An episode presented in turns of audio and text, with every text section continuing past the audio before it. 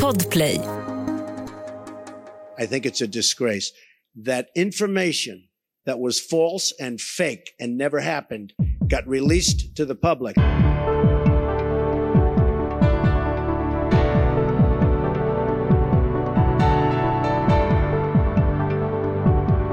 Välkommen till Sjuka fakta, podden som bemöter myter och föreställningar om kroppen och hälsan. Detta försöker vi göra med en ny gäst i varje avsnitt som hjälper oss reda i olika uppfattningar som cirkulerar i vårt samhälle. Simon Krös heter jag som gör detta, hälsopedagog och läkare. Och dagens samtal ska handla om en funktion som inte alltid syns, men som vi fruktar att förlora och som kommer lämna oss djupt imponerade om den fungerar över förväntan och resulterar i framgångar såsom en vinst i På spåret. Vi ska idag tala om minnet. Varför minns vi vissa saker och andra inte? Kan man lära sig att minnas bättre? Och hur skiljer man på riktiga minnen och de som vi, hör och häpna, kan hitta på? Den som ska hjälpa oss idag har ägnat många år åt att titta närmare på just minnet och hur det fungerar. Han började sin bana nittonhundranittioåtta i Göteborg, doktorerade sedan i neurofysiologi, vilket är ett finare ord för hur hjärnan fungerar på detaljnivå. Idag verkar han som överläkare och docent i neurologi, alltså läran om hjärnans sjukdomar och funktioner, vid Sahlgrenska universitetssjukhuset i Göteborg, och forskar på minnets mekanismer och minsta beståndsdelar för att komma närmare svaret om vad som händer vid olika minnessjukdomar. tjugohundratretton gav han även ut boken Minnet fram och tillbaka för att sprida kunskapen på bred front. Varmt välkommen till podden, Pontus Wasling. Tack så mycket. Du, du sa precis här innan att det är väldigt många som har sagt Wasling innan. Mm, det är väldigt vanligt. Ja, brukar du överhuvudtaget kommentera det eller brukar du bara låta det gå? Eller? Jag brukar, om jag vet att jag kommer att störa mig så kommer jag, brukar jag säga det i förväg. Att mm. vad jag heter, Wasling. Som du gjorde nu till ja, exempel. Ja, precis. Ja. För att annars, jag blir lite störd av det själv men jag ska börja tänka på det och tappa fokus lite. Så det gör jag i vissa sammanhang. Nu är det här inte ett samtal om namn eh, just idag. Men eh, mitt efternamn har ju uttalats på säkert hundra olika sätt genom åren och stavas olika och så där. Kommer från Ungern. Men jag tror att jag bara har landat i att folk får säga vad de vill och så får jag bara liksom låta det vara. Så att jag vet inte vad som är rätt taktik. Jag kanske också ska börja förvarna. Men det kanske är bra. Jag, jag kanske också ska vara lite mer avslappnad. Men jag är inte heller rätt namn. Du, du har ju liksom en karriär bakom dig och det är därför vi sitter här idag. Jag eh, tänker att eh, det får gå som det går ungefär med mitt namn. Nog om namn. Första fråga egentligen. Vad är ditt tidigaste minne som du kommer ihåg? Det är nog från Sundsvall när vi flyttade dit. Då var jag liten. Vi flyttade därifrån när jag var tre. Så att det här måste, jag måste varit runt tre år. Och då bodde vi i en liten lägenhet. Och eh, det var på vintern och jag var ute med min bror och några andra på gården där. Och sen försvann de och jag kunde inte hitta hem för att alla hus såg likadana ut. Mm-hmm. Det var väldigt skrämmande. Så minnet är egentligen ett smått traumatiskt sådant, eller? Mm, det var ett litet, ja. litet trauma. Men när började du intressera dig för minnet på det sätt som ledde in på den här banan? Jag hade nog en lite konstig bana in på forskning. Efter gymnasiet så studerade jag humaniora ganska mycket, bland annat filosofi. Och då hade jag en lärare där som var intresserad av neurala nätverk, alltså det som är A I nu för tiden. Mm. För det började växa på nittiotalet och, och tyckte jag var spännande. Och han hade kontakt med en forskargrupp på universitetet som studerade de här neurala nätverken, fast de riktiga neurala nätverken då, som finns i hjärnceller. Och när jag sen började läsa medicin så började jag sommarforska på det labbet. Mm. Och därifrån så, ja, så har det liksom via en avhandling och fortsatt forskningsarbete ja, lett dit där jag är nu då. And the rest is history, som de brukar säga. Exakt. Och du har ju talat i många medier och fora om minnet under många års tid. Finns det något om minnet som du aldrig har fått frågan om? Ja, en sak är ju varför vi glömmer. Är det bra med glömska? Och eh, i så fall, varför? Och för att det är mycket fokuserat på att man ska ha bra minne. Men eh, vårt minne är ju inte alltid jättebra, som vi vet. Och det kan finnas en funktion med det, att det inte är så bra faktiskt. Har du haft möjlighet att dyka ner djupare i fördelar med glömska? Eller är det någonting som man inte alls tittar på? Eller? Det har man börjat intressera sig för i forskning nu, m- mer på, på senare tid. Men framförallt har det liksom varit att få ett bra minne, ett starkt minne, att, att allting sätter sig. Men den här glömska funktionen är nog eh, viktig. Vi kanske kommer tillbaka till den senare, har jag en känsla av. Ja, jag också. Och det är ja. lite kusligt, därför att i morse fick jag faktiskt från min faster som en sån här, ja, en grej jag tänkte på.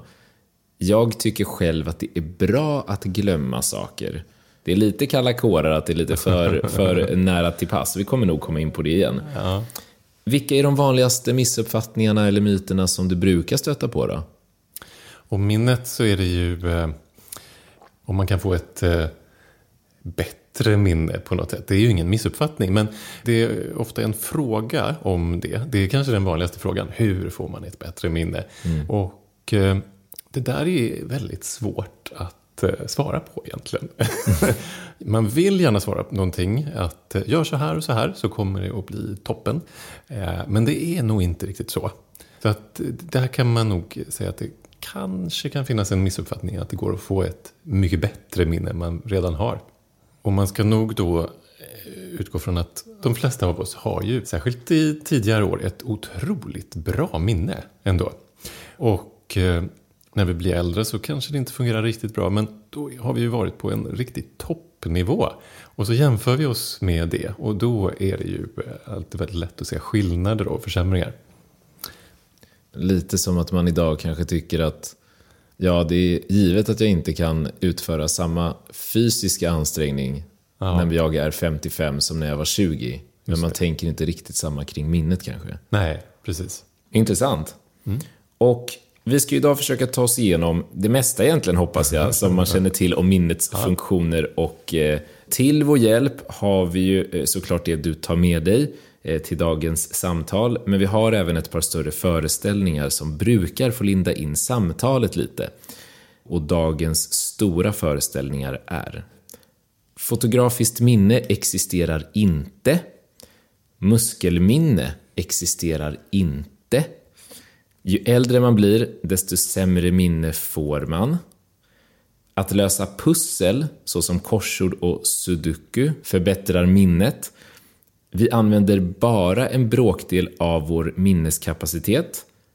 Man kan skapa falska minnen. Är det någon av de här du inte har hört förut? Nej, de känner jag igen. Absolut. Ja, det tillhör några av de vanliga kanske, men det är bra. Det är ja. det som är meningen också. Vi börjar väl lite från början då, tänker jag. Ja. Vad är minnet för något? Och hur fungerar det? Mm, det är ju en stor fråga. Mm. Ja, först syftet med det. Det är ju för att vi ska lära oss. Och för att vi ska kunna använda våra minnen då till beslut i framtiden. Vi tänker ju kanske mycket att, att vi har minnen mycket för att se tillbaka på. Bli nostalgiska över semesterminne och så vidare. Men den främsta uppgiften är ju att vi har lärt oss någonting. Vi har gjort någonting som är bra eller inte så bra. Och då vet vi det nästa gång att ja, så här ska vi göra eller så här ska vi inte göra. Så att det ska ju styra vår, våra framtida val, och det är bra för överlevnaden då, har det visat sig. Och redan på slutet av artonhundratalet när man började kunna färga in nervceller i hjärnan. Det var en spanjor som gjorde det. Santiago Ramón y Cajal hette han, och han, han använde en slags silvernitratteknik. Alltså man kunde färga in ungefär samma som man använder i svartvita foton. Så tog en del av nervcellerna upp där, och han tittade på det i sitt mikroskop, ritade av. Han kunde inte fotografera, så han ritade av det hela. Och då kunde han ju se de här små nervcellerna och och utskotten som går iväg åt olika håll. Och han såg också att det fanns kopplingar mellan nervcellerna. Och de fick namnet synaps senare. Och då, redan då så trodde han att det måste vara så att minnena, de måste lagras på något sätt i de här kopplingarna mellan nervceller. Och det verkar ju verkligen vara så. Och sen på fyrtiotalet så, så var det en amerikansk forskare som undrade var egentligen minnena sitter i hjärnan. Och det gjorde han på försöksdjur då. Där han lärde en mus eller råtta att eh, gå till ett visst ställe. Och så skulle han eh, liksom lista ut var fäster det här minnet in i hjärnan nu då. Då gjorde han små skador i hjärnan. För att få reda på var sitter det här minnescentret då. Man tänkte att det finns ett minnescentrum. Ungefär som det finns i en dator. Men han hittade inget sånt. Hans slutsats var att, att det här, de här minnena som vi har, de måste vara liksom utspridda i, i nätverk. Och då kallade han sådana här minnesspår för en gram. Och en gram, det är fortfarande någonting som, som används då. Att ett minne, det är, lagras rent fysiskt i nervceller. Och i ett nätverk av eh, nervceller. Så det finns inget minnescentrum. Och det finns liksom ingen processor i hjärnan heller. En till sån här liksom stor upptäckt, det var på femtiotalet. Då var det en, en man som hette Henry Molaison. H M har han kallats då genom alla tider. Hans problem var att när han var liten så fick han epileptiska anfall. Och de här utvecklade sig och han fick många varje dag. Och det här var ju väldigt hindrande för honom. Det som man gjorde då, det var att man förstod att hans epileptiska anfall, de utgår från en del som heter hippocampus i hjärnan. Och tanken var då att om man tar bort den här delen av hjärnan, hippocampus, man har en i varje hjärnhalva. Om man opererar bort dem så borde ju också hans epileptiska anfall försvinna. Och då tog man bort båda hans hippocampus. Och vad det visade sen då när han vaknade, det var att han inte kunde komma ihåg någonting mer från den dagen när han var tjugosju år och tills att han avled då många år senare. Så kunde han inte minnas någonting nytt. Och det finns många historier om hur man kunde gå in till Henry, prata med honom för att språket var helt bevarat och tänkandet och alla sinnen fungerade precis perfekt. Men han kunde inte komma ihåg vem man var. Om man gick ut igen och kom in efter bara en halv minut så visste han inte vem man var. Men han visste ju inte heller om det här. Så det var inget problem för honom egentligen. Under hela hans liv då, så var allting liksom nytt som att starta från ruta ett igen. Så då förstod man att hippocampus, det är liksom väldigt viktiga delar för att man ska komma ihåg någonting överhuvudtaget. Och de här delarna av hjärnan, de sitter i tinningloben, långt inne, liksom under hjärnan. Och de blir ju också skadade i ett väldigt tidigt skede av Alzheimers sjukdom, som vi också kanske kommer tillbaka till lite senare då. Och sen har det visat sig att det finns sådana här minnen som vi kan skriva ner, alltså vad som har hänt. Dagboksminnen kan man kalla det. Eller fakta. Vilka som är jordens tio största länder kanske. De kallas för deklarativa minnen. Så det är ju en del av minnen. Men så finns det ju en hel kontinent av, av andra sorters minnen också. Varför tycker många att det är lättare att komma ihåg platser och personer då, som exempel, än siffror och en random lista i telefonkatalogen? Ja, det är ju väldigt intressant att det är, det är lätt att komma ihåg platser och man kan komma ihåg sitt hus eller lägenhet där man växte upp. Det är liksom varenda liten vrå och så glömmer man bort telefonnummer jättesnabbt och, och sånt man ska lära sig. Det finns ju en intressant koppling mellan hippocampus och platser. Det var faktiskt någonting som ledde till ett Nobelpris för inte så länge sedan. För man förstod att Om man tittar på en gnagare så vet man ju inte om de har något sånt här minne av eh, fakta typ. Det är svårt att säga. Men det man vet, det är att de är bra på att hitta vägen till sin mat. Och de kan lära sig vägen i en sån här eh, liten eh, labyrint fram till eh, matskålen. Och tillbaka. Och för det så använder de sin hippocampus. Så hippocampus är väldigt viktig för just eh, platsorientering. Det finns till och med något som heter platsceller där. Så att eh, När, när vi rör oss i ett rum eller en gnagare i en bur, så när vi är på ett visst ställe så liksom blinkar den här platscellen till då. Eh, och så sätter vi ihop det här till en, en bana för att komma till eh, kylskåpet på natten om vi är hungriga eller någonting, eller musen till sitt eh, lilla förråd med mat.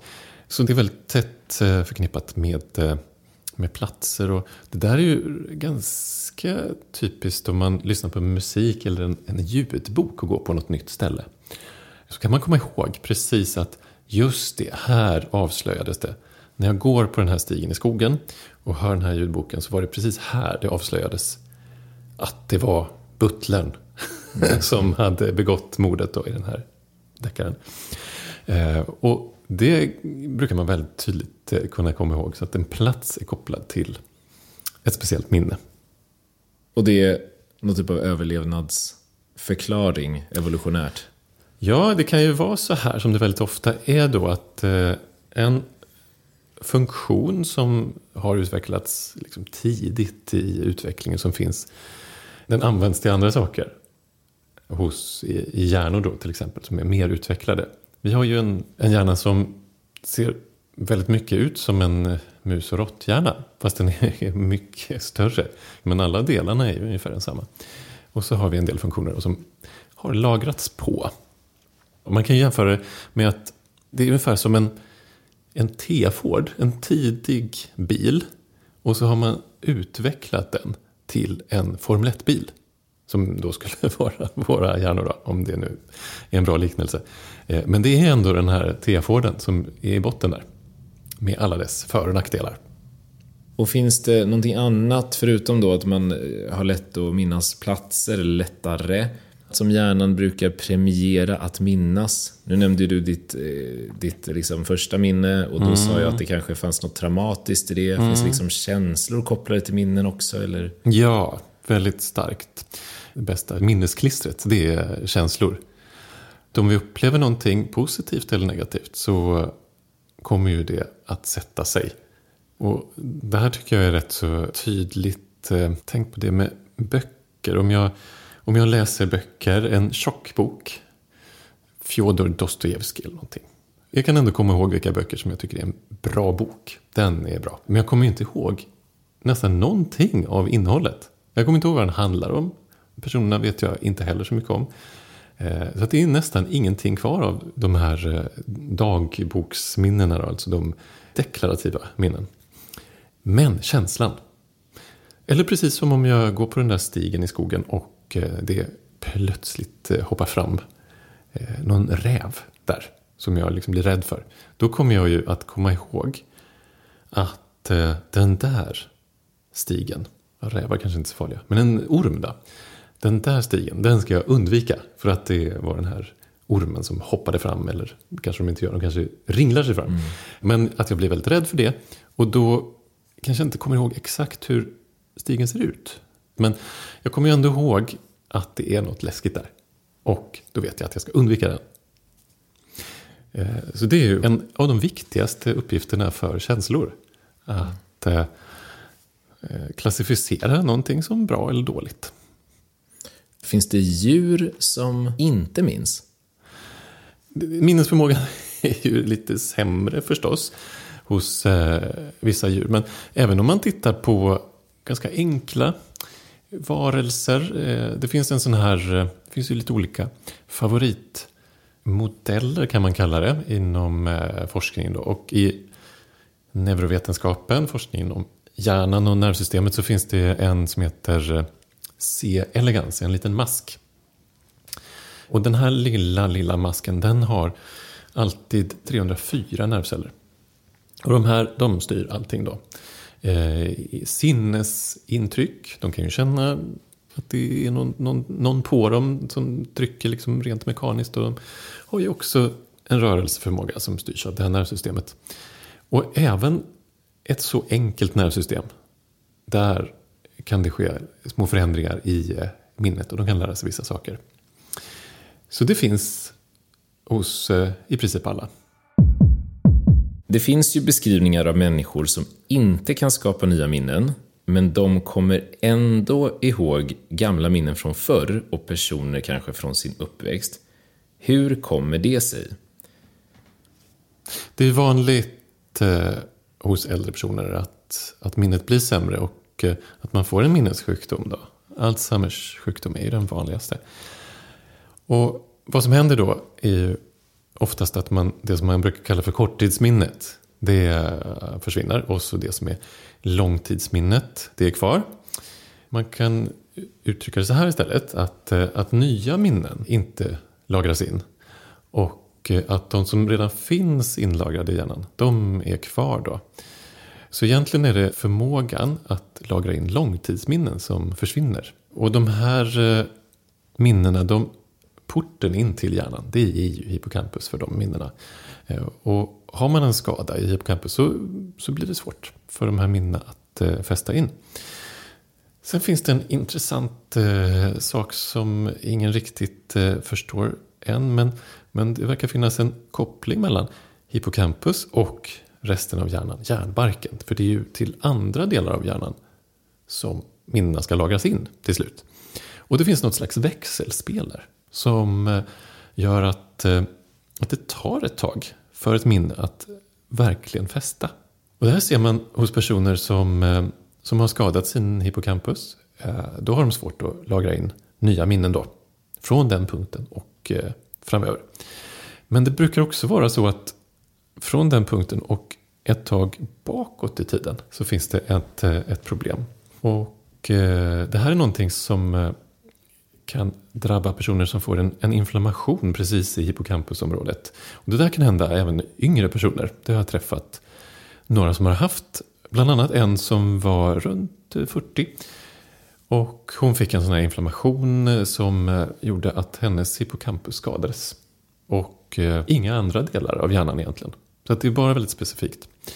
Och det händer ingenting efter det. För den här inflammationen den har stoppats för länge sedan. Med hjälp av... Eh, olika läkemedel. Men hon tappade förmågan. Hon kommer ihåg. Hon jobbar. Hon kommer ihåg vad som har hänt. Men har lite svårt för vissa saker. Vad som har beslutats på möten och sagt. Så, och så vidare. Men bakåt i tiden. Från de där veckorna när hon var dålig. Och uppåt arton år tillbaka i tiden. Så har hon väldigt bristfälliga minnen. Mm-hmm. Hon kommer ihåg... hur hon var i London, hon bodde där med några kompisar under ett tag på nittiotalet då. Men hon kommer inte ihåg barnens födelse, när de lärde sig cykla, sitt bröllop eller när hon träffade sin nuvarande man. Att det finns under en period som kan vara ganska lång verkar det som ibland, så, så finns det här växelspelet. Att det liksom krävs...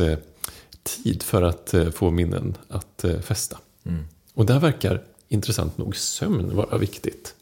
Där händer det intressanta saker med minnen. Det är under djupsömnen som minnen lagras in. Mm. Det verkar tydligt nu efter de senaste två decenniernas forskning här att ett av huvudsyftena kanske med djupsömnen i alla fall är att lagra in minnen.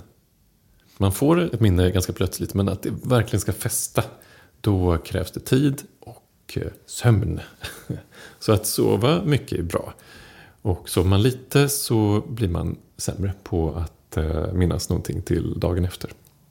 Men det är till och med så att någonting som man har lärt sig på kvällen, det kan man oftast bättre på morgonen. Än vad man kunde när man precis... ja. Liksom tog del av informationen. Mm. Mm. Precis, man kan ha svårt... Jag pratade med en kvinna som är uppvuxen i Rumänien. Och där hörde det till skolan då att man skulle lära in dikter. Det mm. har ju försvunnit härifrån då sedan lång tid tillbaka. Men där gällde det att lära in nationalskaldernas dikter helt enkelt. Och hon märkte det ganska tydligt att när hon tragglade på kvällen så kunde hon hyfsat. Men när hon vaknade då, då satt de här mycket bättre. Och det där gäller också för de som spelar musik.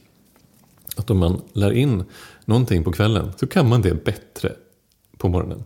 Och det kan man till och med se i tester. Alltså man blir femton till tjugo procent bättre mm. av sömnen utan att ha gjort någonting. Ja, ah, jäklar. Mm. Om man var osäker innan på om sömnen var ah. liksom viktig att prioritera så kanske man blev övertygad nu då. Ja.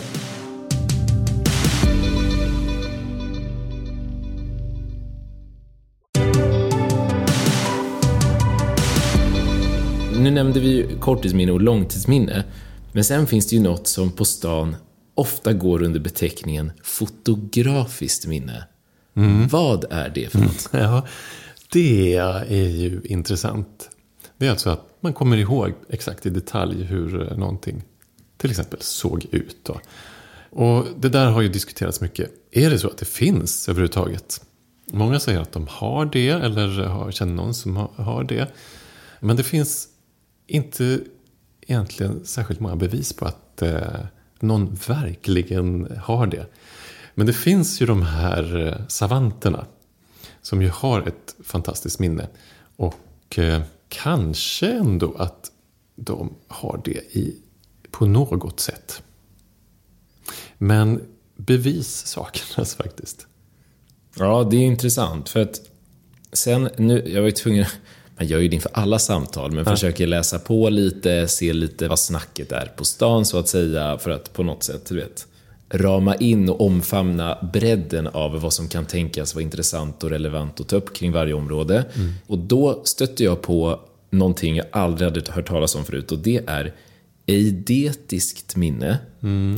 Och om jag förstått det rätt, och här får du rätta mig om jag har fel, så innebär det att barn framförallt kan se en bild och för en kort stund, alltså typ sekunder, minuter, lagra bilden så intensivt så att när de, alltså det som man skulle tänka sig är fotografiskt minne i folkmun, och att de kan liksom återberätta vad de har sett. Men att den sen, att det minnet sen försvinner då efter en liten stund. Och sen blir det ungefär som vilket minne som helst, eller vad man ska kalla det. Mm. Och det låter ju lite snarligt som ett fotografiskt minne light. Exakt, men ganska kortvarigt då. Det där kan man ju också som vuxen märka av att ungefär som, som efterbilder av någonting man har tittat på som har kanske gett något väldigt starkt intryck, så kan det liksom flasha upp under en kort tid efteråt i alla fall. Jag är med om det då och då, men det är ju rätt så svaga bilder som försvinner väldigt snabbt. Även om jag verkligen skulle vilja ha kvar dem så är det svårt att få tag på det där. Men det är så med nästan alla sådana här saker att barn är mycket bättre på det. De minns bättre. De kan ha sådana här synestesi-upplevelser. De kan ha sådana här eidetisk minne mycket bättre. Men det är ju ändå så att det försvinner rätt så snabbt. Så det är mer som en slags efterbild. Ungefär som när vi tittar på solen, att näthinnan har kvar liksom aktivitet från, som sitter i en stund eftersom det är så starkt ljus. Lite liknande det. Det finns ju en sån tanke att egentligen så lagras precis allting i våra hjärnor. Det är bara det att vi inte alltid kan hämta fram det. Och det finns ju kanske någon sanning i det där, för att vi har ju minnen som vi inte vet om. Det tycker jag är rätt tydligt. Eh, när man känner igen en doft. Det är det tydligaste. Och så slungas man tillbaks i tiden och får massa minnesbilder av det här då. Det är ett exempel på att, att minnen kan finnas utan att vi vet om dem. Sen finns det ju en annan intressant sak där. Det är, jag har pratat med några personer som har varit med om eh, ayahuasca-ceremonier. Mm. Och ayahuasca är ju en psykedelisk drog eller substans som används mycket i Amazonas djungel i Peru till exempel. Av schamaner, det kokas ihop av olika växter Det är ett ämne som heter D M T som ger den här psykedeliska upplevelsen. Och det som många beskriver där, det är att de kastas tillbaks i tiden och att minnen spelas upp från livet. Att det blir en, liksom en kavalkad av minnesbilder som de inte visste att de hade. Det finns ju sådana beskrivningar i alla fall som är väldigt intressanta och som... Ja, kanske att det ändå finns minnen där som kanske på något sätt går att få fram. Frågan är om man ska använda den här terminologin från Freud om att det är det undermedvetna, att det är inlagrat där. Man kanske inte behöver använda den terminologin utan tankar på annat sätt. Men det, jag tror att det kan finnas mycket där som vi inte känner till. Och som forskare så är det lätt att säga bara att nej, det, så är det nog inte. Men mm, det finns en del intressanta saker där, tror jag. Mm, kanske finns mer att hämta för de kommande ja. årens forskning. Ja. Vi är, fortsättning följer på den. Mm. Och ett minne som slängs med kanske lika ofta som fotografiskt minne är ju det här med muskelminne. Mm. Och när man pratar om muskelminne så vill jag ändå hävda att man oftast menar att man kan ta vid med en sport eller aktivitet efter ett väldigt långt uppehåll och ändå utföra det med hyfsad framgång för att kroppen ses komma ihåg hur det ska utföras. Och ett tydligt sådant exempel är att cykla, som vissa menar att man aldrig kan glömma bort hur man gör och behärska när man väl har lärt sig det en gång. Och min fråga till dig, Pontus, är: vad är det här med muskelminne? Och vad vet man om det? Ja, man vet ju att det inte sitter i muskeln, förstås. Och det sitter liksom inte i ryggmärgen heller. Det brukar man också säga. Eller att, att det sitter i bakhuvudet. Men det här är ju en, en form av minnen som är jättespännande. För det vi brukar tänka på som minnen, det är de här hippocampusminnena. Alltså det som vi har varit med om och det vi har lärt oss i skolan. Och det som man kan testas på, på provdjur. Eller tentor. Det är typiskt den typen av deklarativa minnen. Men så finns det den här stora gruppen av icke-deklarativa minnen som ju ofta är jättesvårt att studera. Men de här procedurminnena kallas de. Att man utför en procedur. Det är det, det officiella namnet då på den här typen av muskelminnen. Så att de finns ju, absolut. Och jätteviktiga. Det är de vi liksom... finslipar när vi börjar med, håller på med någon sport till exempel. Tränar, går på träning eller tränar på något instrument. Det är det typiska. Men även lära sig köra bil och cykla och allting sånt där. Det kallas för procedurminnen. Och det typiska för dem, det är ju att de går väldigt långsamt att lära in. Men när de väl sitter, då är det nästan omöjligt att bli av med dem. Om man inte då drabbas av någon hjärnsjukdom egentligen. Och det är precis tvärtom med de här deklarativa minnena. De kan vi lära oss jättesnabbt och de försvinner direkt efter provet. Det är ju det typiska. Så vi har massor av sån kunskap som vi helt enkelt har glömt. Eller det kanske finns någonstans lagrat. Men det sitter inte så bra. De icke-deklarativa minnena, de sätter sig ju. Och de förfinas ju. Där finns det ju den här tio tusen timmars regeln då som... Alla har ju hört att man kan liksom uppnå ett, ett mästerskap efter att ha tränat mycket. Och verkar det vara också att det, det måste finnas en lärare eller handledare på något sätt, tränare, som höjer ribban hela tiden. För att, eh, jag tänker på det när jag sitter och spelar gitarr, så, eh, så brukar det vara så här att jag eh, spelar exakt samma sak varje gång. Det är samma ackord, C-dur, G.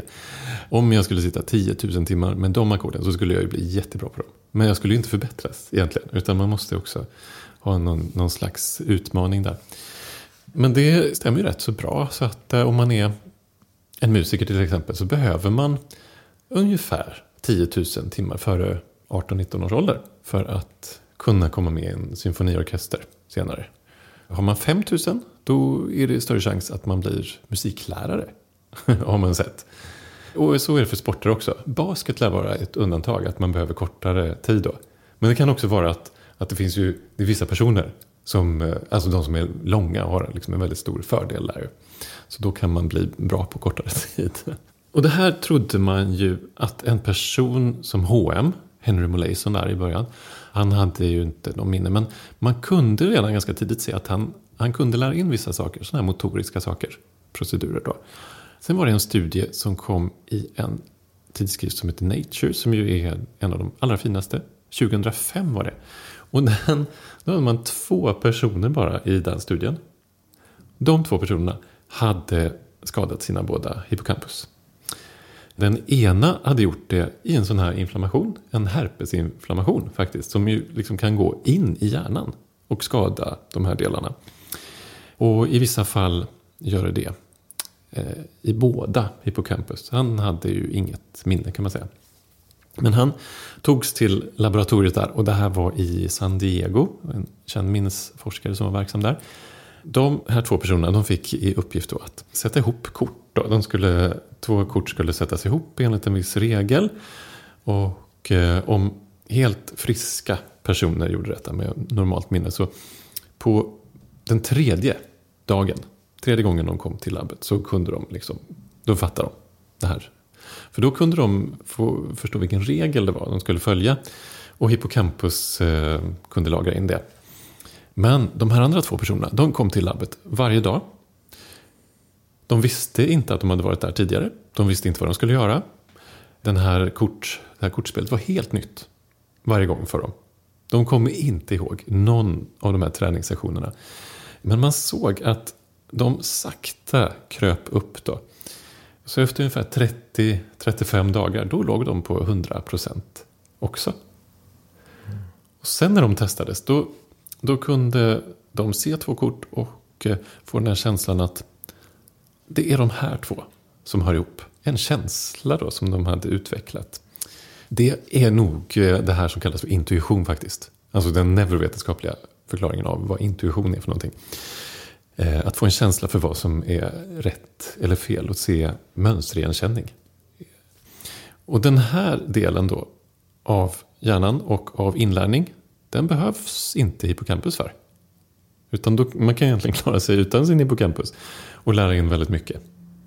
Men de här båda systemen, de fungerar ju alltid samtidigt, och så blir det ju ännu bättre. Men den typen av minnen skulle man kunna kalla för vanor också. Att eh, långsamt träna in en vana och bli eh, bättre och bättre. Om man tittar på en, vad en vana är, så är det egentligen att det är ihopsatta bitar av tänkande eller beteende som blir en, en kedja. Och när den triggas igång av någonting, man kan ha morgonvanor till exempel, morgonrutiner, så, så ringer klockan och så går man upp. Jag brukar gå in i duschen, för jag måste duscha för att liksom vakna till. Och alla de här sekvenserna, de ser exakt likadana ut varje morgon. Det här, det här att sätta ihop sekvenser då av, av beteenden. Eller när vi tänker på någonting, tankevanor också. Det är en väldigt stor del av vår hjärnas funktion. Men väldigt svårstuderad. För att om man ska studera det, så måste man ju undersöka personer då som har sin hippocampus skadad. Och eh, de personerna är väldigt ovanliga. Mm. Så att det är extremt svårt att, att undersöka det. Var går gränsen för hur lång tid det krävs innan man då glömmer att exempelvis cykla? Gör mm. man någonsin det? Man blir ju ringrostig. Om man pratar med idrottskvinnor och män, så, så de brukar ju märker det ganska snabbt, att har de haft en, ett uppehåll på två veckor, så går det inte lika bra. Så sitter liksom inte servern lika mm. bra som tidigare. Så den ringrostigheten, det är ju en slags eh, försämring av minnet. Men då finns ju ändå de här minnesspåren där för, för den här eh, tennisservern. Och med träning så kommer man ju upp på samma nivå som tidigare. Men det tar liksom ett litet, ett litet tag. Om man är på en extremt hög nivå som en elitidrottare, så de märker det direkt förstås. Men jag skulle inte märka att jag var sämre på att köra bil efter två veckor direkt. Eller cykla. Men annars sitter ju de där sakerna hela livet. Och det gäller ju våra vanor då. morgonrutinerna, eh, frukostvanorna som är de mest, nästan starkaste vanor vi har. Och de är inte lätta att ändra. Mm. Sen är det så här, problemet med hjärnan är att våra hjärnor vet ju inte vad som är en bra och en dålig vana, tyvärr. Och dåliga vanor kan ju sätta sig väldigt hårt. Den vana kan man säga som nog sätter sig allra hårdast och är mest svår att bli av med, det är ju användandet av droger. För det sätter ju igång det här systemet som lagrar in vanor på ett väldigt effektivt sätt. Så droger använder och kidnappar det här systemet för vaneinlärning, kan man säga. Och problemet med en vana är att det sitter där. Och det vet ju alla som har varit i ett beroende, att man är liksom alltid till exempel alkoholist. Det är väldigt lätt att falla tillbaks. Och det enda sättet egentligen att skaffa sig en annan vana som lägger sig över den gamla vanan. Och det kan ju vara till exempel att ägna sig åt någon fysisk aktivitet. Springa väldigt mycket. Och den belöningen som det ger, det kan ersätta den här andra vanan. Minnet som paraplybegrepp är ju ett ämne som blir allt mer uppmärksammat också i samhället med en stigande ålder i befolkningen och en ökning av sjukdomar som påverkar minnet. Vi var inne på det förut, de här demenssjukdomarna där den vanligaste är Alzheimers demens. Och då är min fråga, finns det ett kausalt samband, direkt alltså samband, mellan minnesbesvär och stigande ålder? Alltså riskfaktor nummer ett är ju tyvärr då för demenssjukdomar, ålder. Och om man ser på de här demenssjukdomarna, de kallas för neurodegenerativa sjukdomar, så det betyder att nervcellerna skadas. För eh, Alzheimers sjukdom så brukar det börja just i hippocampus. Så det finns ju andra neurodegenerativa sjukdomar, Parkinsons sjukdom är en sån. Och då börjar skadan på ett annat ställe i hjärnan. Man kan påverka minnet när sjukdomen har framskridit. Men det som är gemensamt för många av de här demenssjukdomarna, det är att de är proteinopatier, kan man kalla det. Och en pati, det är en sjukdom då, och protein, det är att det är protein som orsakar det här. Och man vet vid Alzheimers sjukdom att det är ett protein som heter beta-amyloid. Det är skadligt då för synapserna i första hand. Och de mest plastiska synapserna, alltså de som har en sån här förändringsförmåga genom precis hela livet, de sitter i hippocampus. Och det är för att vi ska kunna lära in saker. Om man tittar på andra delar av hjärnan så är de mycket mer motståndskraftiga. De är liksom färdiga i en tidig ålder och sen ändras de inte jättemycket. Men hippocampus ska vara så här hyperplastisk hela livet. Och tyvärr är baksidan av det att de synapserna där är väldigt känsliga för det här beta-amyloid-proteinet. Och det ansamlas i nervceller, och en anledning till att det där händer, det är nog att de här nervcellerna, de är ju som alla celler, så har de en liten cellkropp med sin kärna som innehåller D N A och så vidare. Men så har de ju sådana otroligt komplicerade förgreningar. Och den här cellkärnan, det är bara en procent av hela volymen av en nervcell. Och det blir kanske en obalans där i hur proteiner tillverkas och bryts ner. Och då kan de lagras i nervceller eller utanför då. Och då är det skadligt för nervcellerna. Och det finns en rad sjukdomar som har olika proteiner som leder till nervcellskada. Mm. Det beta-amyloid är den som ger Alzheimers sjukdom. Men där man ju faktiskt börjar nosa lite grann nu på läkemedelsbehandling. Som mm. kanske kan fungera. Och den går ut på att försöka oskadliggöra beta-amyloid som finns utanför nervcellerna. Och på så sätt förhindra försämringen. Aha. Ja, det hade ju varit toppen. Men problemet är att de här nervcellerna, de är så komplexa. De liksom är på gränsen till vad en cell kan klara av. Och eh, blir den cellen sjuttio, åttio, nittio år gammal, så ja, då, då är det svårt att upprätthålla den ungdomliga förmågan att omsätta proteiner och annat som, som den ska. Finns det andra saker som kan göra att vi minns sämre? Sömnen var vi inne på. Sömn är en viktig sån sak som de flesta har lagt märke till. Sen är det ju det här med kärlen då. att våran hjärna är ju, har ju väldigt mycket kärl, artärer som går över till slut i de här små allra finaste kapillärerna, och de är ju extra känsliga då för högt blodtryck och blodfetter och allting sånt där som, som skadar hjärta och kärl och som ger hjärtattacker och leder till stroke. Och kan man förbättra de här allra små finaste kapillärernas funktion på något sätt, då är ju mycket vunnet. Och det har man ju faktiskt gjort nu. Alltså det har ju varit en sån otrolig minskning i Sverige och hela världen av till exempel hjärtinfarkter. Det har halverats sedan nittiotalet. Mycket tack vare mediciner faktiskt. Blodtrycksmedicin och såna här fett, blodfettsänkande. Och sen kommer ju motion och rörelse in också.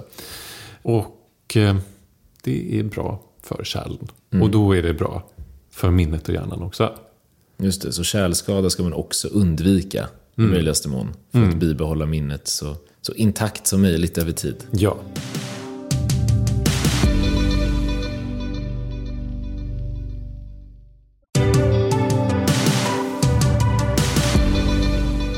Nu har vi talat en hel del om, om olika saker som försämrar, men det kan vi inte göra utan att komma in på det som faktiskt också förbättrar minnet. Och då är min första fråga där: kan vem som helst förbättra sitt minne? Ska man ta sådana här självklara saker då, som att sova bra, då förbättras det, okej. Okay. Motion förstås, det är bra att motionera, man mår bättre, man får liksom mer energi, och de här kärlen då, de mår bra i det långa loppet. Sådana saker är ju förstås bra. Det påverkar hela kroppen och är jättebra. Sen kan man fråga sig om just den här sudoku och korsord, är det bra? Och då kan man säga att ja, det är bra, för att man blir då bättre på just korsord och sudoku. Men har det någon spridningseffekt att andra sådana här så kallade kognitiva förmågor att bli bättre? Alltså, och det är lite mer osäkert. Jag tror egentligen inte det. Jag tror att man ska tänka på sudoku att det är roligt som underhållning och att man blir bättre på det. Men det är tveksamt om det skyddar mot demenssjukdomar, även om det finns studier som visar att ju mer man har studerat, desto mindre är risken för Alzheimers sjukdom.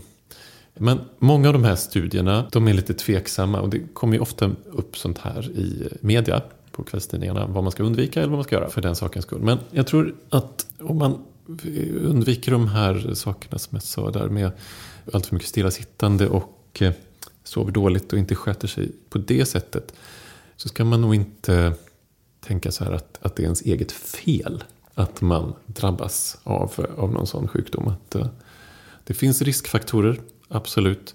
Uh, men mycket är nog en olycklig slump bara. För frågan kommer lite av att jag har förstått att det finns liksom tävlingar i mm. att minnas så mycket som möjligt.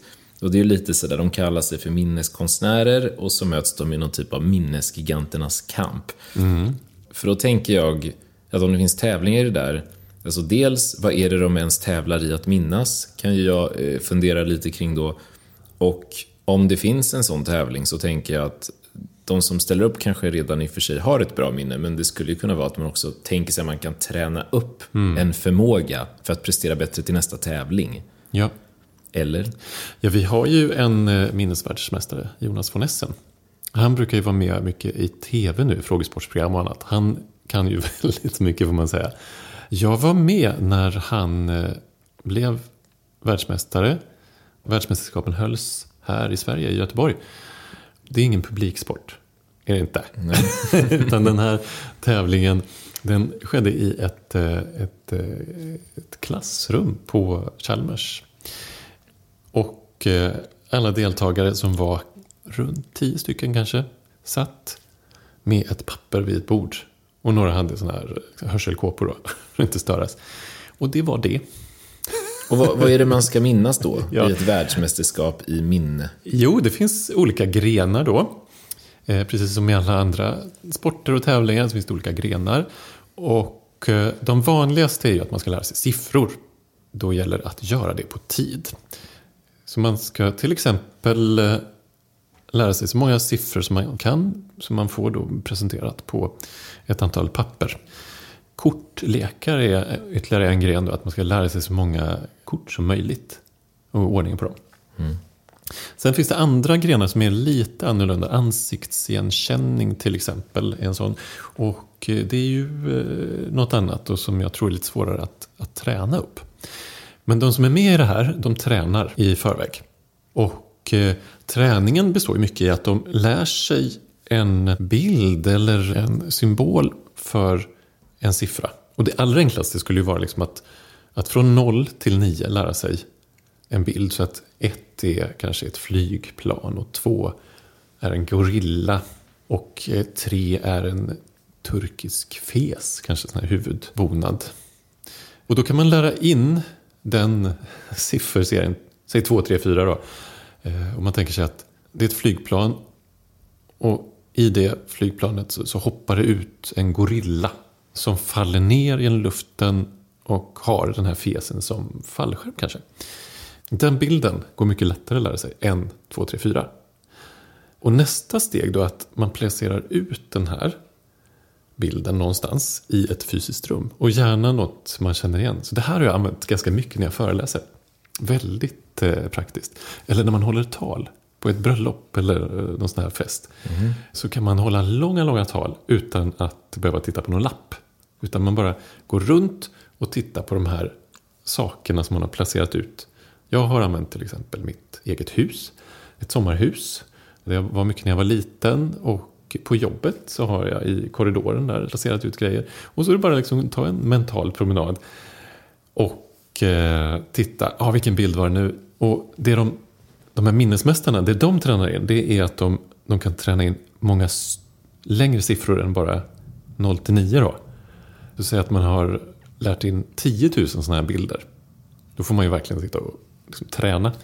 Eh, men då kan man ju komma ihåg en siffra på alltså tre siffror med en bild bara. Och placera ut den. Och det här har Jonas von Essen gjort. Mm. Och han har ju lärt in decimaler på pi. Han var ju uppe i femtio tusen för ett antal år sedan. Och han har nog fler nu. Så vad han gör det är att han, han är uppvuxen i Skövde. Och då i huset och liksom hela Skövde så har han placerat ut sådana här bilder. Så när han ska ha trettiofyra tusen decimalen av pi så går han bara till, till torget i Skövde. Och där är den bilden. Och då vet han att ah, det är en gorilla. Då är ju det en tre. Och då har han suttit och rabblat femtio tusen decimaler i sträck. Ja. Ah. Han är uppe i ännu mer nu tror jag. Ja, det är ju helt sjukt ju. Ja, men, det är imponerande. Han, han kan gå runt så att han kan ju gå liksom hela vägen till... Men är, är det det här som är minnespalats? För det har man ju hört talas om. Ja. Det är minnespalats. Ja. Alltså ställen som man känner till själv då ska det vara. Det ska inte mm. vara okända ställen. Och det kan man använda. Det kan vara vägen till skolan eller till arbetet. Något som man känner till i så stor detalj som möjligt. Då får du plats mycket bilder där nämligen. Så att det här är egentligen... Det är ju en teknik man kan använda. Det låter inte, man förbättrar ju inte sitt befintliga minne. Nej. Men man utnyttjar... metoder för att maximera utfallet av det minnet man har. Ja, kan man säga så? Precis, man gör om saker, fakta, siffror och kort som är väldigt svåra att, som är så abstrakta till någonting som är väldigt konkret. Ska man gärna ladda de där bilderna med något känslomässigt. Så att det kan vara den här gorillan då som hoppar ut från flygplanet kanske skrattar väldigt mycket. Det kommer man ihåg ännu bättre. Eftersom ju känslor får minnen att sätta sig bättre. Ja, det är väldigt intressant. Det här kan man ju använda till... Just det, du var inne på tentor förut. Alltså det kan man ju använda till vad som helst som man behöver komma ihåg. Han har ju bland annat använt det till att lära in ord. Som finns i en ordlista som finns på nätet. Som består av sju eller åtta tusen ord. Och då vet man att från den listan så finns väldigt många, sjuttiofem till åttio procent kommer vara med på högskoleprovet. Så det betyder att klarar man av att memorera de orden så kan man få minst sjuttiofem till åttio procent rätt på orddelen i, på högskoleprovet. Eh, och Jonas, varje år så gör han högskoleprovet med syftet att försöka bli bäst i Sverige. Mm. Och han, han har alltid två komma noll mm. på högsta poäng. Men eh, jag vet inte om han har lyckats bli allra bäst än. Nej, jag får... Men även för språk så går det att använda de här teknikerna. Är det här i teorin då den mest optimala studietekniken? Borde man liksom uppmuntra alla att tidigt lära sig minnespalats?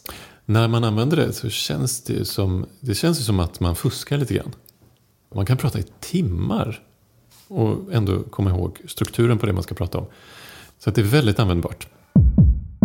Minneskonstnärer i all ära, men det finns också de som på svenska kallas för savanter. Mm.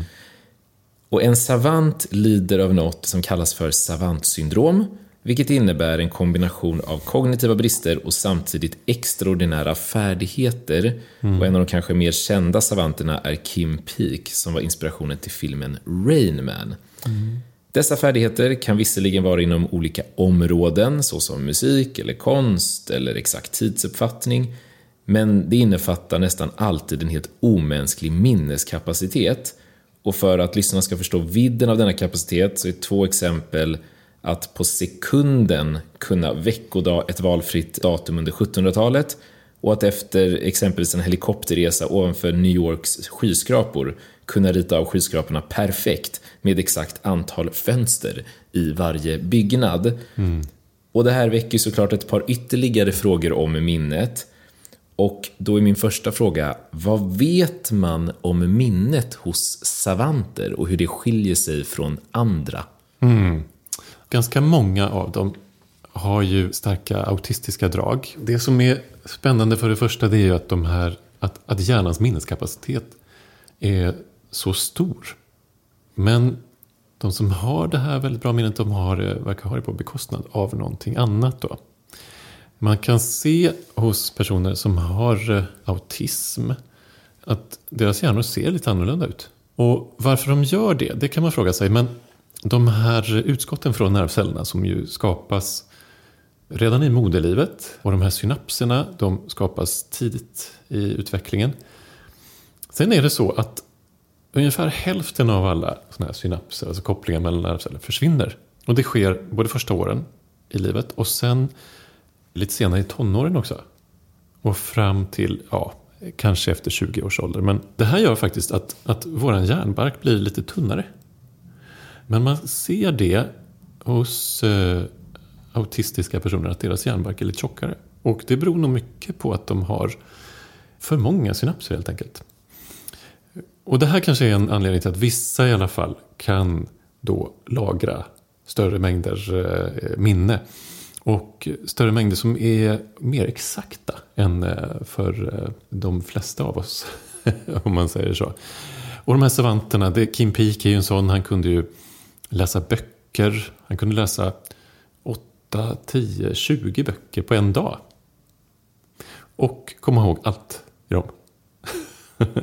Så det gjorde att han hade ju läst under sitt liv. Han är ju död nu, men många tiotals tusen böcker ju.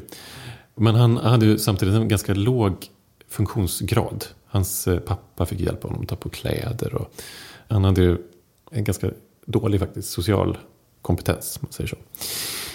Så att det, det var ju andra saker som inte fungerade. Men det är ju helt otroligt vilken förmåga som ändå finns. Och hos honom så såg man att det saknades hjärnbalken mellan, alltså kopplingen mellan höger och vänster hjärnhalva.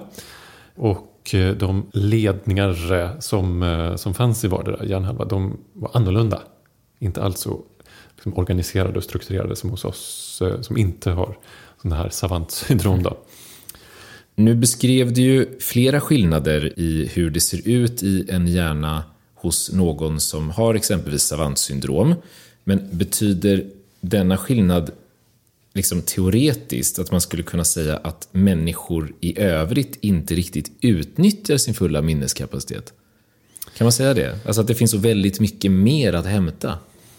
Om man har den här otroliga kapaciteten som, som man kan ha, eh, så är det på bekostnad av någonting annat. Det är en sån trade-off-fenomen då.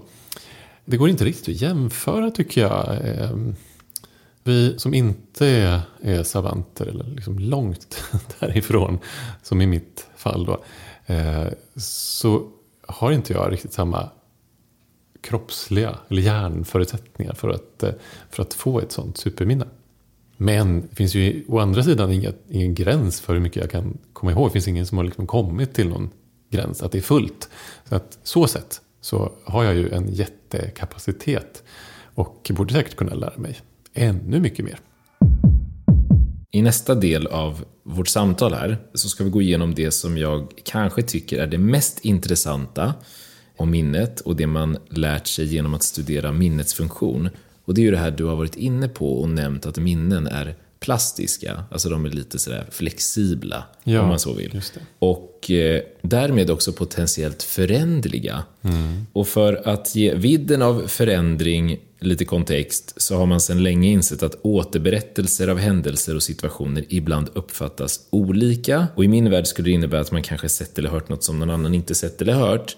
Men här har jag förstått det som när jag har läst runt att vi skulle kunna tala om att jag kanske kommer ihåg att jag som femtonåring på mitt kalas fick en grön moped och senare i livet kommer jag komma ihåg det och var helt övertygad om att den mopeden var röd. Mm. Och då undrar jag, hur kom man ens från början på tanken att denna nivå av, av förändring i ens eget minne ens existerade? Mm. Det var ju något som egentligen började uppmärksammas på nittiotalet när man frågade barn till exempel i rättegångar och utredningar om deras vittnesmål. Och så upptäckte man att ja, vittnesmål kan ju ändras över tid. Det är tydligt när man pratar med någon som har varit med om något att det, det utvecklar sig. Och det här gäller egentligen alla minnen. Att när de nu har konsoliderats, de har fäst in då, då finns det en intressant sak som kallas för rekonsolidering. Och det innebär att egentligen varje gång när vi tänker på ett minne, när vi plockar fram det ur den här minnesbanken, då har vi möjlighet att göra om det minnet. Och det gör vi. Och det är nog det här som leder till att ju oftare man pratar om någonting som har varit, desto mer förändras det och blir liksom eh, ofta kanske bättre faktiskt i en sån här nostalgifieringsprocess. Och den här förbättringen eh, har nog ett syfte. För det är ofta en förbättring. Det kan vara en försämring också förstås. Men de minnen som vi har, de kan alltså förändras och omtolkas. Och, och det här är ju väldigt bra med, säg att vi har en PIN-kod. Det var en som berättade för mig att hon stod vid en bankomat och skulle ta ut pengar då. Och när hon stod där så var det en krock. Det var en bil som krockade precis bakom henne. Hon blev jätterädd för det här förstås. Och glömde bort sin kod. Pinkoden var borta. Ung tjej. Och hade ju aldrig haft några problem med det här tidigare. Men den var helt borta. Och det här är liksom ett tecken på att den pinkoden, när hon tog fram den så var den plastisk. Hon kunde förändra den. Och det var inte bra. När det här hände hon blev jätteskrämd. Men om hon skulle få ett nytt kort med en ny pinkod, då är det ju faktiskt väldigt bra att man kan uppdatera sin pinkod i minnet. Så minnen ska vara föränderliga. Och man har sett det genom livet hos folk att, att minnen förändras. Och ofta är det ju så en avslutad period i livet då. Barndoms... barndomstiden eller ungdomstiden, lumpen och småbarnsåren, studieåren och sånt där. De, de förändras eh, ofta. Och då, då har man faktiskt sett eh, till och med i de här synapserna att, eh, att de proteiner som används där för att liksom fästa in minnen, de börjar röra på sig varje gång vi tänker på ett minne. Och eh, till och med syna- synapserna, de blir extra plastiska då. Och så kan de lagra in ett minne på nytt. Och det här tror jag personligen är en anledning till att eh, psykoterapi kan fungera. För att eh, då pratar man ju ofta om sina egna minnen och har möjlighet att omtolka dem. Men sen är det en annan sak och det är de här eh, till exempel barnen eh, som intervjuas och som får minnen som de egentligen inte har haft. Eh, Och det är så att man kan låna minnen. Och det där är lättare att göra för barn. Men vuxna kan också göra det. Det var en som berättade för mig att hon drog en anekdot i fikarummet. Sen gick det någon månad eller två. Och då berättade en av hennes kollegor precis samma sak. Den här kollegan hade lånat minnet från en annan person. Mm. Och det här är inte, inte så ovanligt. Och det här beror på att ibland är det svårt att veta källan till ett minne. Är det jag själv som upplevt det eller är det någon annan? Och speciellt svårt är det för barn då, som kan ha svårt att, att komma ihåg om de har liksom hört det av någon som har sagt, någon vuxen som har sagt någonting, eller om det är de själva som upplevt det. Och det finns tester på vuxna också, att vissa är mer känsliga för att få sådana här falska minnen. Och det verkar bero mycket på ens visuella föreställningsförmåga. Alltså att om man kan föreställa sig någonting, se någonting för sitt inre öga, då kan det vara svårt att veta, är det så att jag själv har upplevt det där i verkligheten eller är det ett eh, falskt minne som jag har fått? Och det här tror jag alla går omkring med. Kan man lita på minnen då? Eh, det f- finns nog ofta en kärna som kan vara sann, men minnena är ju mycket till för att stämma överens med vår självbild. Så falska minnen existerar ju. Men det jag tänker är att det här skulle ju teorin kunna få lite allvarliga konsekvenser, där ett korrekt minne är av väldigt stor vikt, och inte minst när man talar om typ vittnesmål i mm. rättegångar. Och kan man ens lita på vittnesmål då? Det är den här beskrivningen som kommer allra först, som ju är den viktigaste vid den allra första intervjun. Sen kan det ju ändra sig, alltså. En ganska otydlig bild kan bli tydligare och tydligare med tiden. Det kan man se faktiskt till exempel på Lisbeth Palmes. Hon var ju vittne då förstås när Olof Palme blev skjuten. Och hennes beskrivning av förövaren blir mer och mer detaljerad ju längre tiden går. Och då kan man fråga sig, är det så? Eller ska man lita på den bilden som var ganska otydlig i början där? Kan det varit så att det kommit till detaljer som egentligen inte fanns? Och hittills har vi talat om de här föränderliga och falska minnena som någonting som sker eller hamnar i knät på oss. Men en av våra stora föreställningar för dagen är ju frågan om att kunna skapa falska minnen. Och då tänker jag lite mer att man medvetet vill komma ihåg att ja, mopeden kanske var röd då, fast den inte var det. Och min första fråga är, kan man medvetet skapa minnen kring något som aldrig inträffat?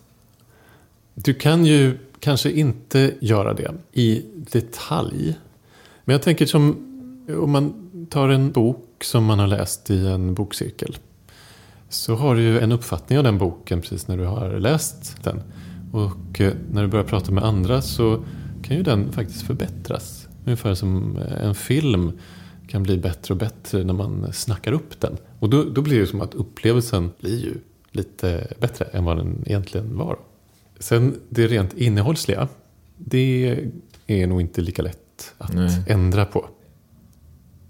Det låter ju mer som, och lite som du var inne och nämnde på tidigare med psykoterapi, att det mer är liksom uppfattningen av något eller känslan av något som man mm. skulle kunna liksom rucka lite på, men kanske inte själva händelseförloppet, mm. kanske är svårare att bara, nej men slutet på den här boken var lyckligt, det var inte alls nej. tråkigt liksom, nej. jag är med. Om det nu finns något gammalt minne eller ett trauma som jag på något sätt skulle vilja glömma, hur kan man göra det på bästa sätt?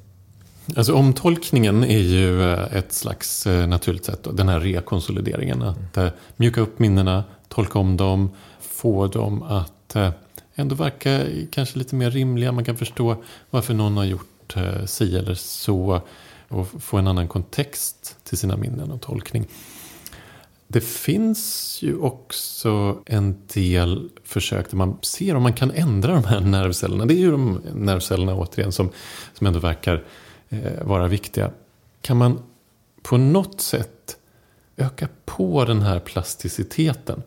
Även om det är ju riskabelt, alltså ändra på minnen. Det kan ju vara andra minnen som förändras på ett, ett dåligt sätt. Så det är en riskabel verksamhet. Men i princip så borde det vara så att förstår man precis vad som gör att de här minnena kan eh, omformas på proteinnivå, så kanske man kan tweaka det lite grann och, och förbättra den här rekonsolideringen och omtolkningen. Det kunde vara bra i P T S D till exempel, där sådana här minnen i, eh, hela tiden kommer tillbaka.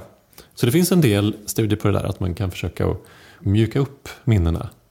Det vore bra för många som har varit med om svåra situationer. Det känns som att just det där med trauma och fobier kanske och annat, ja, som liksom kommit, att det, det finns ju väldigt stort användningsområde mm. kring det här, att kunna omforma. Hur hade du sett att vården hanterar såna här ärenden då? Jag tror att det inte minst behövs tid för varje person för att kunna göra någonting. Förutom att man kan hoppas på att forskningen kommer leda till några framsteg där på ett sätt som de kanske inte har gjort riktigt ännu. Sen kan det säkert vara så att det finns olika metoder som passar olika bra för olika människor. Och det kanske är så att man ska vara lite mer vidsynt. Det kan finnas metoder som fungerar utan att man riktigt vet varför ännu. Vad vet man idag inte om minnet som forskningen försöker fastställa? Det är ju egentligen de här minnesspåren, engrammen som de kallas.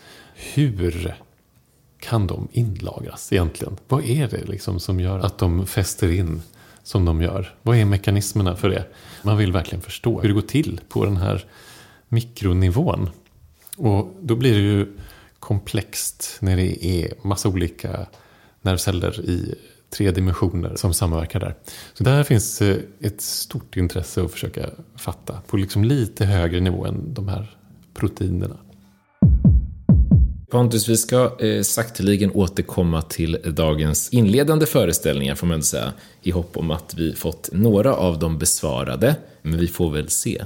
Och vi börjar uppifrån i samma ordning. Fotografiskt minne existerar inte, sant eller falskt? Mittemellan kanske. Jag tror att det kan finnas tydliga och klara minnen som kanske döljs. Men i huvudsak, nej, det finns inte fotografiska minnen. Muskelminne existerar inte. Jo, det existerar. Men inte i musklerna då. Det är procedurminnet det är som procedurminnet. Du är inne. Ju äldre man blir, desto sämre minne får man. Ja, det får man nog, men å andra sidan finns det kompensationsmekanismer. Man kan komma runt det med all erfarenhet eh, från livet, så kan man tackla det. Att lösa pussel, så som korsord och sudoku, förbättrar minnet? Nja, spridningseffekten är tveksam. Vi använder bara en bråkdel av vår minneskapacitet. Mm. Det liknar ju lite det här att vi använder bara en bråkdel av vår hjärna, tio procent. Man vet ju inte riktigt var det kommer ifrån, men Einstein ta- sa till och med det på sin tid. Eh, och det där är ju tveksamt. Men sen finns det ju inte någon gräns för minnet. Det finns liksom ingen som har fått det fullt någon gång. Så att den här lagringskapaciteten verkar ju vara totalt enorm och eh, utan slut. Och då kan man fråga sig, använder man inte all den kapaciteten? Och det är klart, man kan ju lära sig väldigt mycket och memorera. Det kanske blir på bekostnad av någonting annat då. Men så sett, så visst, vi skulle kunna lära oss mycket mer, säkert. Just det. Och man kan skapa falska minnen. Ja. Finns det något annat du skulle vilja lägga till på ämnet minne som vi missat, eller något du skulle vilja skicka med lyssnarna innan vi rundar av? Jag tycker kanske inte man behöver vara jätteorolig för att minnet blir lite sämre med åren. Att det är svårare att komma ihåg namn till exempel, vilket ju många klagar på. Så får man tänka på att det är från den här superhöga nivån som vi börjar.